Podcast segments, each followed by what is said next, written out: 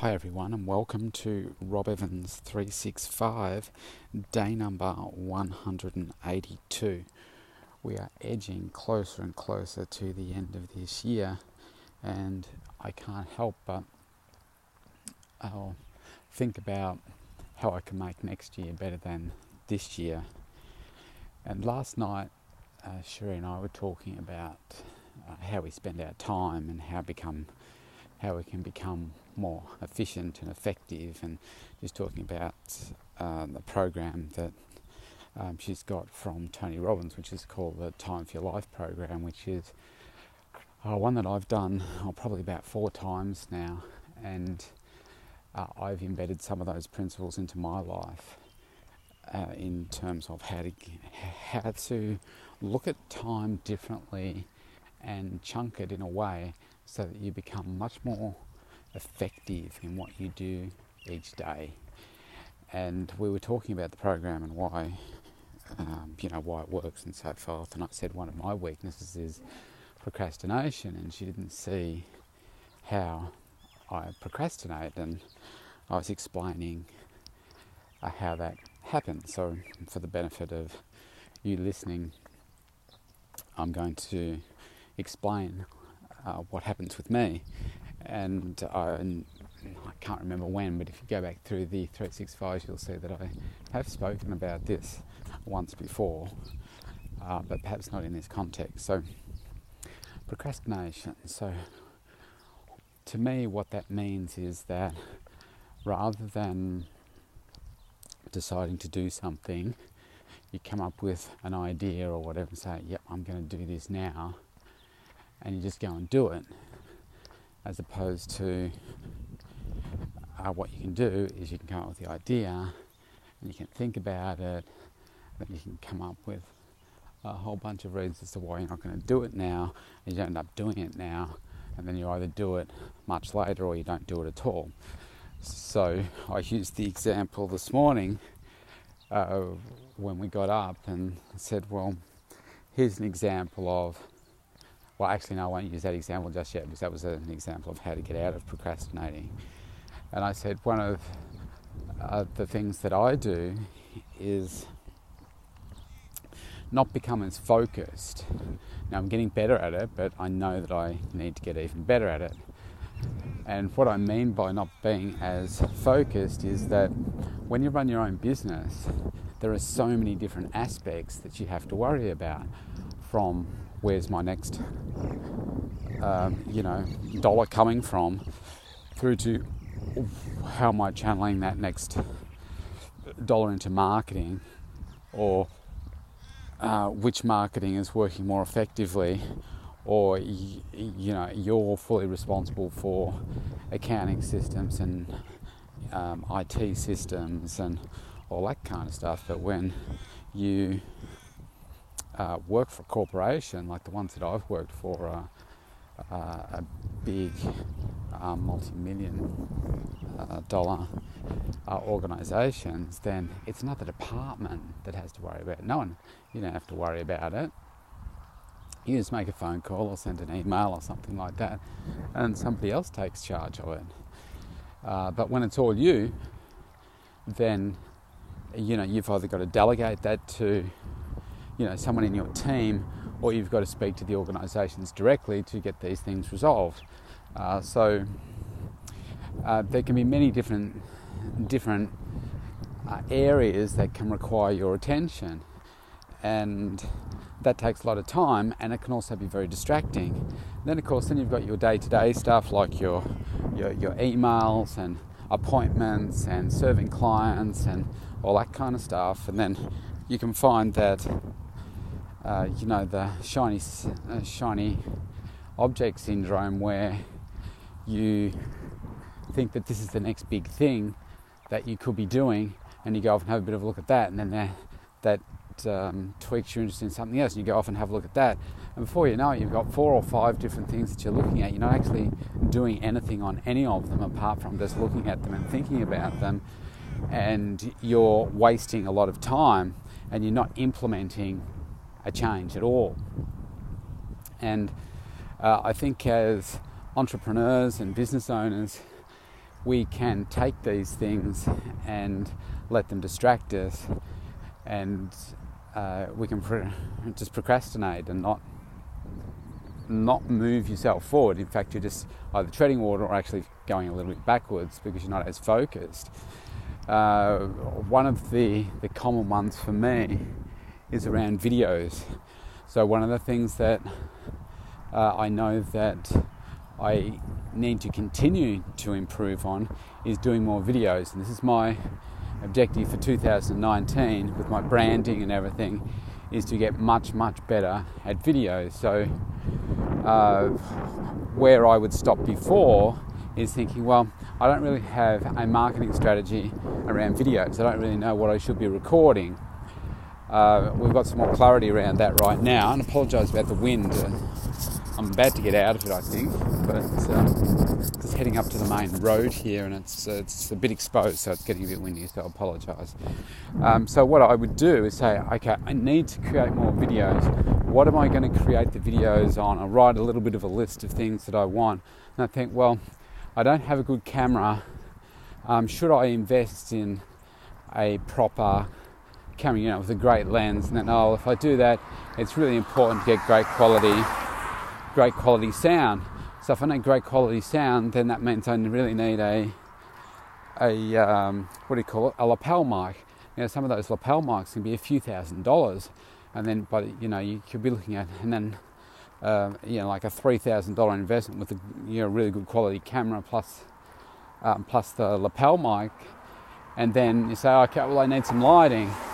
It's like okay well I need to um, you know, investigate what's the best sort of lighting, and then oh, do I need a green screen in the background as well? And it's like, man, when am I going to do this?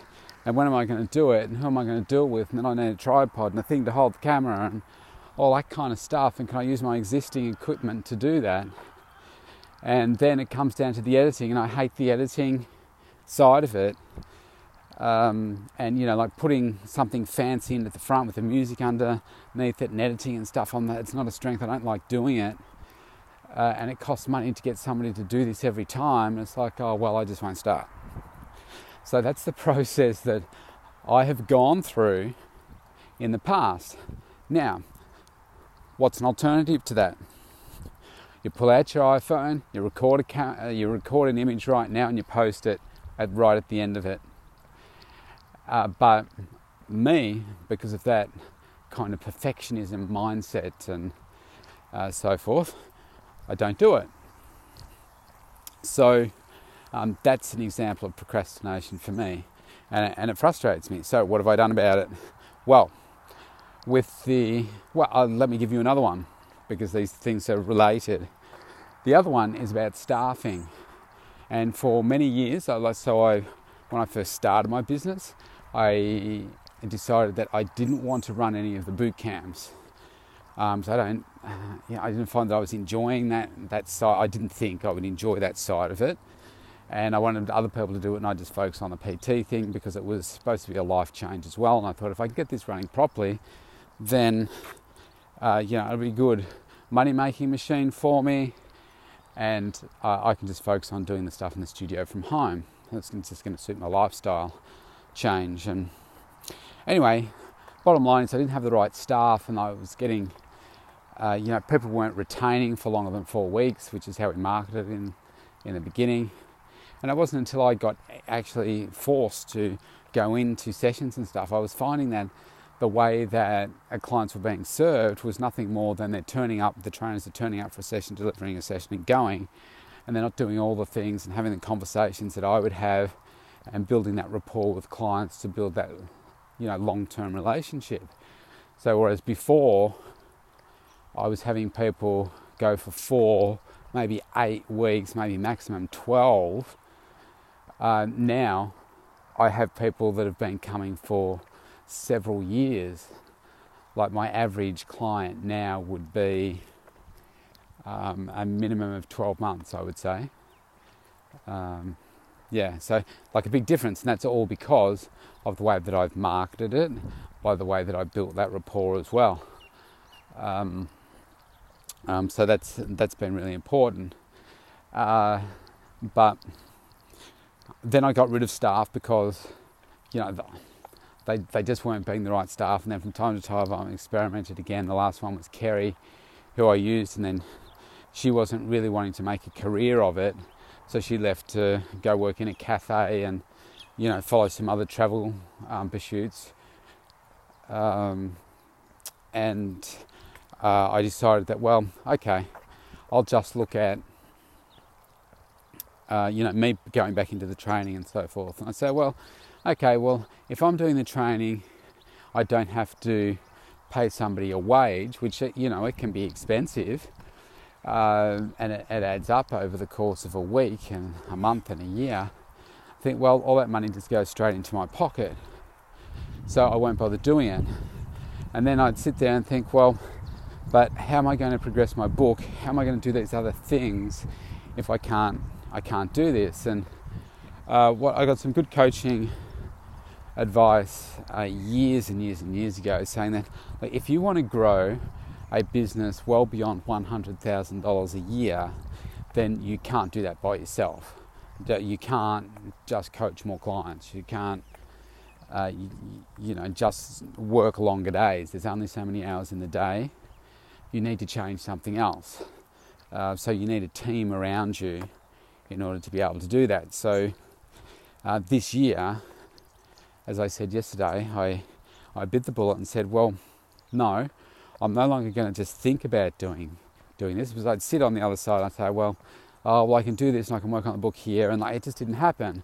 So I thought, well, I've got to make some different decisions, and that's what I did.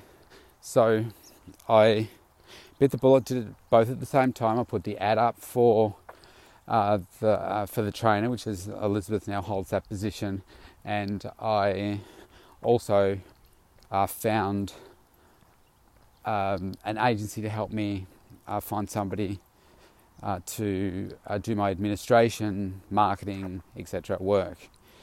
Uh, and how each of those opportunities then came up is probably a, a whole other call, but this is the value of networking and so forth because LinkedIn, which is more like your much more professional business person's, I suppose, perspective of uh, than, than Facebook, I didn't get a lot out of it, but um, I did get a connection to this agency, which has helped me find Claret now. Uh, so obviously, if I wasn't doing those things, I wouldn't have uh, gotten her and be getting the uh, the great work that I am now. So obviously, I'm very grateful for that. Um, how I got Elizabeth was nothing to do with the ad, and ironically, I advertised on LinkedIn, which was so expensive. And when I got the bill, I thought, "Oh crap! I forgot that they charged for that." Um, it was really expensive, and I didn't get one. I didn't get one lead from it. It was absolute rubbish.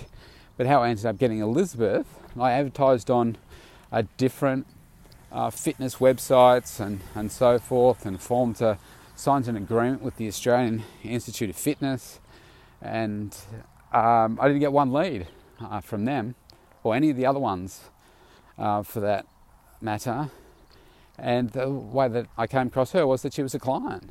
And that came about because I had uh, a good working relationship with her husband. Uh, so you just never know. And then it was just happened to be a conversation we had one day because it, it wasn't something that I was aware that she was interested in doing. Uh, so, and now we are working together.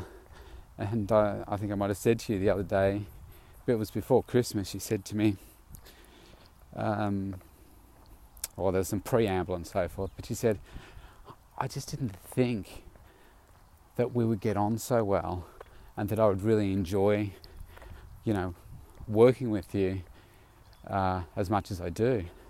I thought, well, that's a, a lovely compliment.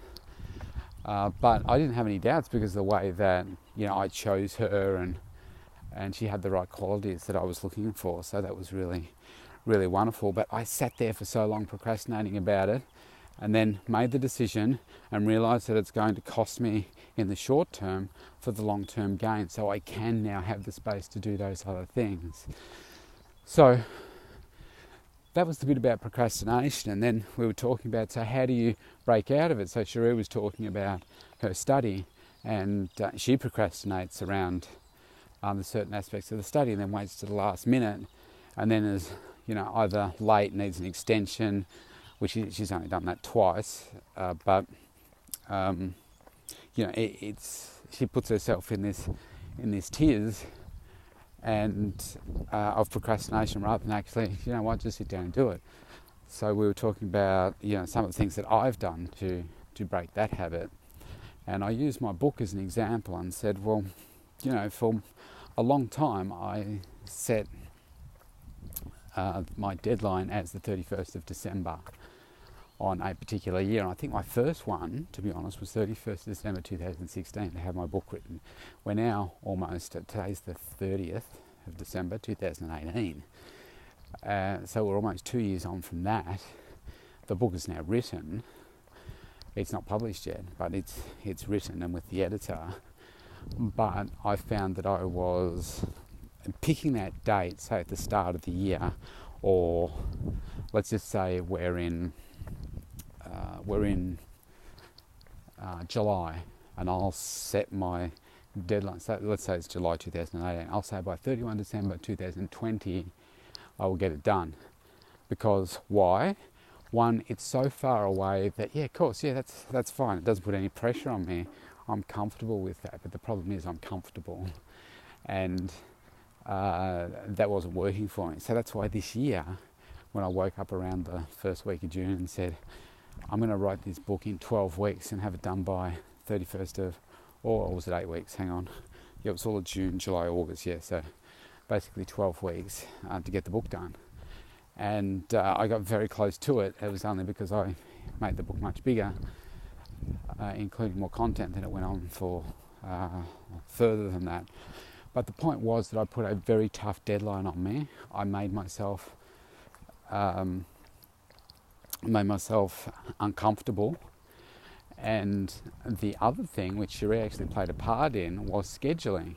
So she scheduled for me at my direction. I said, look, if you can just find spaces, just block out some, you know, an hour to two hours plus uh, through my calendar in the week, and then it'll help me get it done.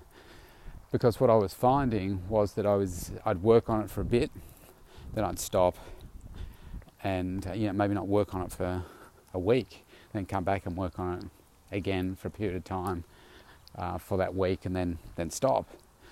Uh, but I found what uh, what she did for me was she found time pretty much every day for me to work on the book. And what that did was once I created this momentum, imagine like a steamroller or a truck or a car, once you start to getting it started and pushing it is really difficult. But once you get it started, it's not as hard each time to keep it going. And uh, this was the same with this. I, I, was excited, you know, I was getting this hunger about being closer and closer uh, to the completion of that next chapter or whatever it was, uh, that it made it really exciting for me. Um, so scheduling was obviously a really important one. That just created a lot of focus for me.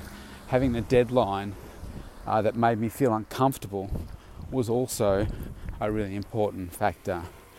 The other one was again to do with time, and there was a part of the book that I kept leaving, uh, putting off, which was the uh, focusing on the uh, the completion of the actual workouts.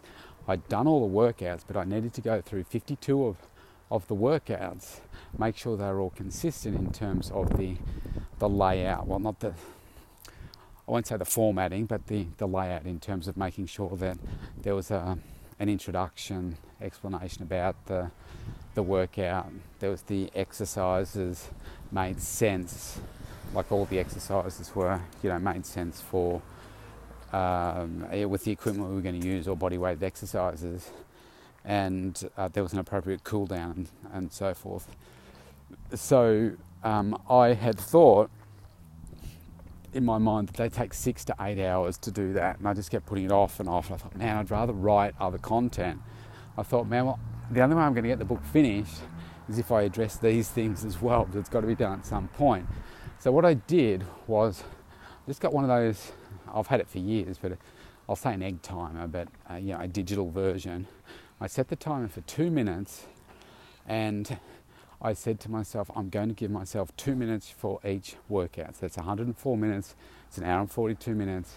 And that's much more achievable And over a couple of, whether it's one session, I ended up doing it over a couple of sessions. I got it done. So um, if the, the time went off after two minutes, I just moved on to the next one and just said, you know what, it's near enough, it's close enough, I'm going to move on to that next one. Uh, and that's what I did, and then that's how I got it done. Uh, so I said to Sheree, maybe that's, something that could work for you, is where you've got this article to write or you know, all these points and so forth to get down. Then set yourself a timer, work out how many sections there are, and say, right, I'm going to give myself whatever the number is two minutes, three minutes, five minutes set the timer, write down as many points as you can. When the timer goes off, even if you're mid sentence, go to the next, the next, uh, the next section. And in that way, it creates a lot of focus, and it helps you, um, you know, progressively take more action. So that were just a, a, couple of the the things that we talked about this morning that have helped me overcome procrastination and it creates more focus. I think you've got to have that drive within you, that hunger to say, why is it important to me? It always comes back to that. Why am I doing this? Why is the book important to me? And there are many reasons why that, that particular example uh, was that way. Um, but yeah, what is it for you? What, what's it, why are you procrastinating? Why are you not just saying, bang, just take action and then go? Uh, now, I'm going to put this on pause for a moment. Okay, I'm back. I'll pop that on pause because I am at home today and I decided I would walk over to Sheree's place, pay her a bit of a surprise visit, but she wasn't expecting me. Uh, I saw her this morning, but then went home to do some work and then uh, I'm back uh, to have a, just a, a, quick kiss a hello and then um, back back to the grindstone. So, um, so we were talking about yeah, focus and this is now what I want to f- focus on for the purpose of this call. So today is Sunday. Now, typically, uh, most people around the world, Saturday, Sunday, they won't be doing anything to do with their their work. And you think, well, you're a workaholic if you're going to just focus on work all the time. And I guess when you have your own business and you're following a, a passion, building a dream, then it, you never sleeps. Like it's just always it's always there. You're always doing something. Uh, and to me, it's also my way of fun. It's my way of growing something, leaving a legacy, whatever you want to call it. Uh, but uh, it's not work for me. Uh, so when it comes to focus, I want to make sure that I'm maximizing every single day, as I said a few days ago. And when it comes to that uh, linking your focus with procrastination and having that greater purpose, uh, this is where most people fail. They don't link a greater, uh, a greater purpose for why they need to do something in particular. Now, people come up with an idea. Um, let's use an example. Uh, so I'm looking around here. Okay, let's just say that there's a self-cutting grass. Now, not, uh, I'm not talking about your fake grass, but say a self-cutting grass somehow. I thought, oh wow, that'd be a great idea, but no one would do anything about it. Like 99.9 people out of 100 would not do anything with that idea apart from say that's a great idea. Somebody should do that. Uh, but you could be that person, but why aren't you? Well, this is where it comes to finding uh, that passion for you and what drives you, what's important for you. Because until you find that, you're going to flounder with whatever it is that you're doing. And this is why most people go to jobs they don't love you know, they don't enjoy going to work and they live for the weekend so that they can do whatever it is that they're going to do on the weekends. But I live for every day because I love what I do so much. And what drives me to, you know, work the crazy hours or, you know, put as much hard work as I have into a book is because I know why I'm doing it. It builds a legacy it's sharing my experience to help other people around the world. And to me, that's what's super important to really have that, that change in people's lives like that. Uh, so that's that's why I do it. That's why I drive myself that way. But often most people don't know where even to start with that. Uh, so in the coming days, I'm going to focus one of these these calls on setting yourself up for success for the, the next 12 months. But you go back to the very beginning, first three days of the 365 that I've recorded, and you'll hear me talk about you, your what, your why, uh, your purpose, and uh, using that to uh, take your life to another level. This is this is the hardest part, people. Finding out what it is that you really want and why. What's your purpose? It's why most people struggle with their mm. fat loss because they know that they want to achieve a certain look, but they haven't spent the time in articulating why it's important to them to make that change and then taking massive action to condition themselves for it to be part of their daily lifestyle. And it's the same with other areas of your life too. Certain things might seem good and you get caught up in the moment, but you don't really articulate why it is that that's really important to you. So, friends, I'll give you an, an example, and then I'll, I'll, end this call because it's getting getting on.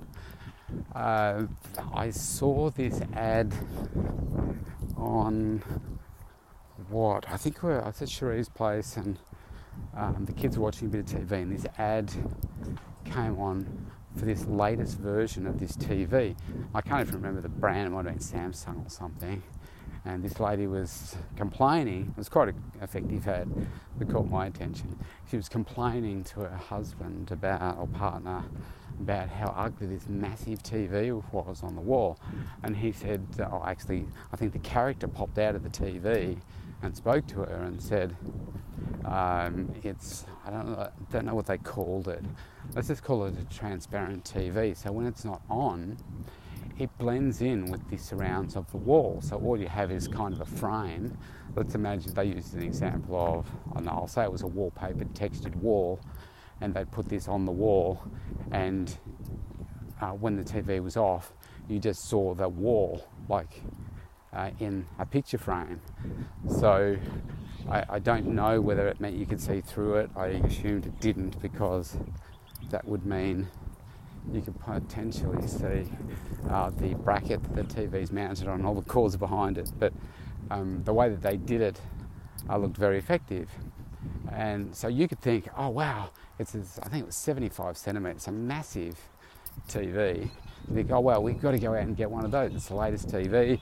It's crisper, it's cleaner, all that kind of stuff.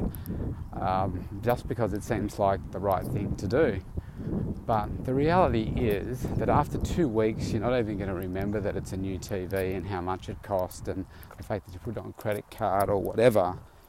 And you could have quite happily stuck with your old TV because the difference between what you're watching now and that is not significantly changing your life and your viewing experience and what you take away from a classic movie. Uh, but we rush out on those things because they're easy decisions to make and they don't cause you any uh, real pain apart from a financial payment because you put on credit card, you think, oh, I can pay that off over the next 12 months with a massive interest rate, but you don't think about that part. You just say, I just want the TV. Now, unfortunately, a lot of life things aren't like that, and the things that we need to change in ourselves are not as easy as just saying, oh, bang, I'm going to go and buy that and bang, put it on the wall, and there it is. Uh, the, the real growth that takes place in the human spirit takes time and pain and hard work to get through so that you can feel the benefits. Otherwise, you don't appreciate it. If it was easy, like buying a TV, you won't appreciate it. I've got uh, you know, multiple TVs in the house. I don't really watch many of them. Uh, there's one in the studio which is on uh, with the volume turned down most of the time for uh, just so it's something else, a moving picture or something in the, the studio. Uh, but uh, my life doesn't change if I don't have any of them. Um, you know, there are. It's, it's such a small part of who you are, but we spend so much money on those kinds of things. Uh, it's the it's the growth of the human spirit and going through those experiences that shape the person that you are to then appreciate the things in your life much more. I'm not talking about, the, well, maybe you would appreciate your TV a lot more, um, but it's appreciating the other things in your life, like your your health, your wellness, uh, your mindset, that kind of thing. I think my biggest asset is my mindset, um, a continuous improvement mindset that I will never stop wanting to improve myself and others around me until the, the day I die. And then when I die, uh, maybe I'll go on and continue to do it. Who knows what happens when that moment comes. Uh, so, yeah, that's, um, that's super important. All right, so I'm going to close this out now. I want you to reflect on uh, this call. You might have to go back and listen to parts of it again where I talk about uh, the, the key things that, or the examples that I've used is procrastination, and then some of those tips to breaking it, and you challenging yourself to take more action over these next 12 months. And as I say, we're going to, um, in the next uh, day or so, uh, tomorrow's New Year's Eve. Um, I may not do it on New Year's Eve because um, I, I, figure it needs to be in the new year uh, because most people, uh, you're probably not going to listen to this on New Year's Eve, and uh, you may just jump ahead to the latest calls and, and, miss it. So I don't want that to happen. So um, over the coming days, I'm going to be referring to setting yourself up for success. Uh, but for right now, I want you to have, reflect on where do you procrastinate in your life and how could you change that by being more focused and more action orientated. All right, that's me out for today. I'm going to be walking back home now, going to have some lunch, and then I'm going to get stuck back into uh, my marketing work, and I'm loving it. All right, bye for now.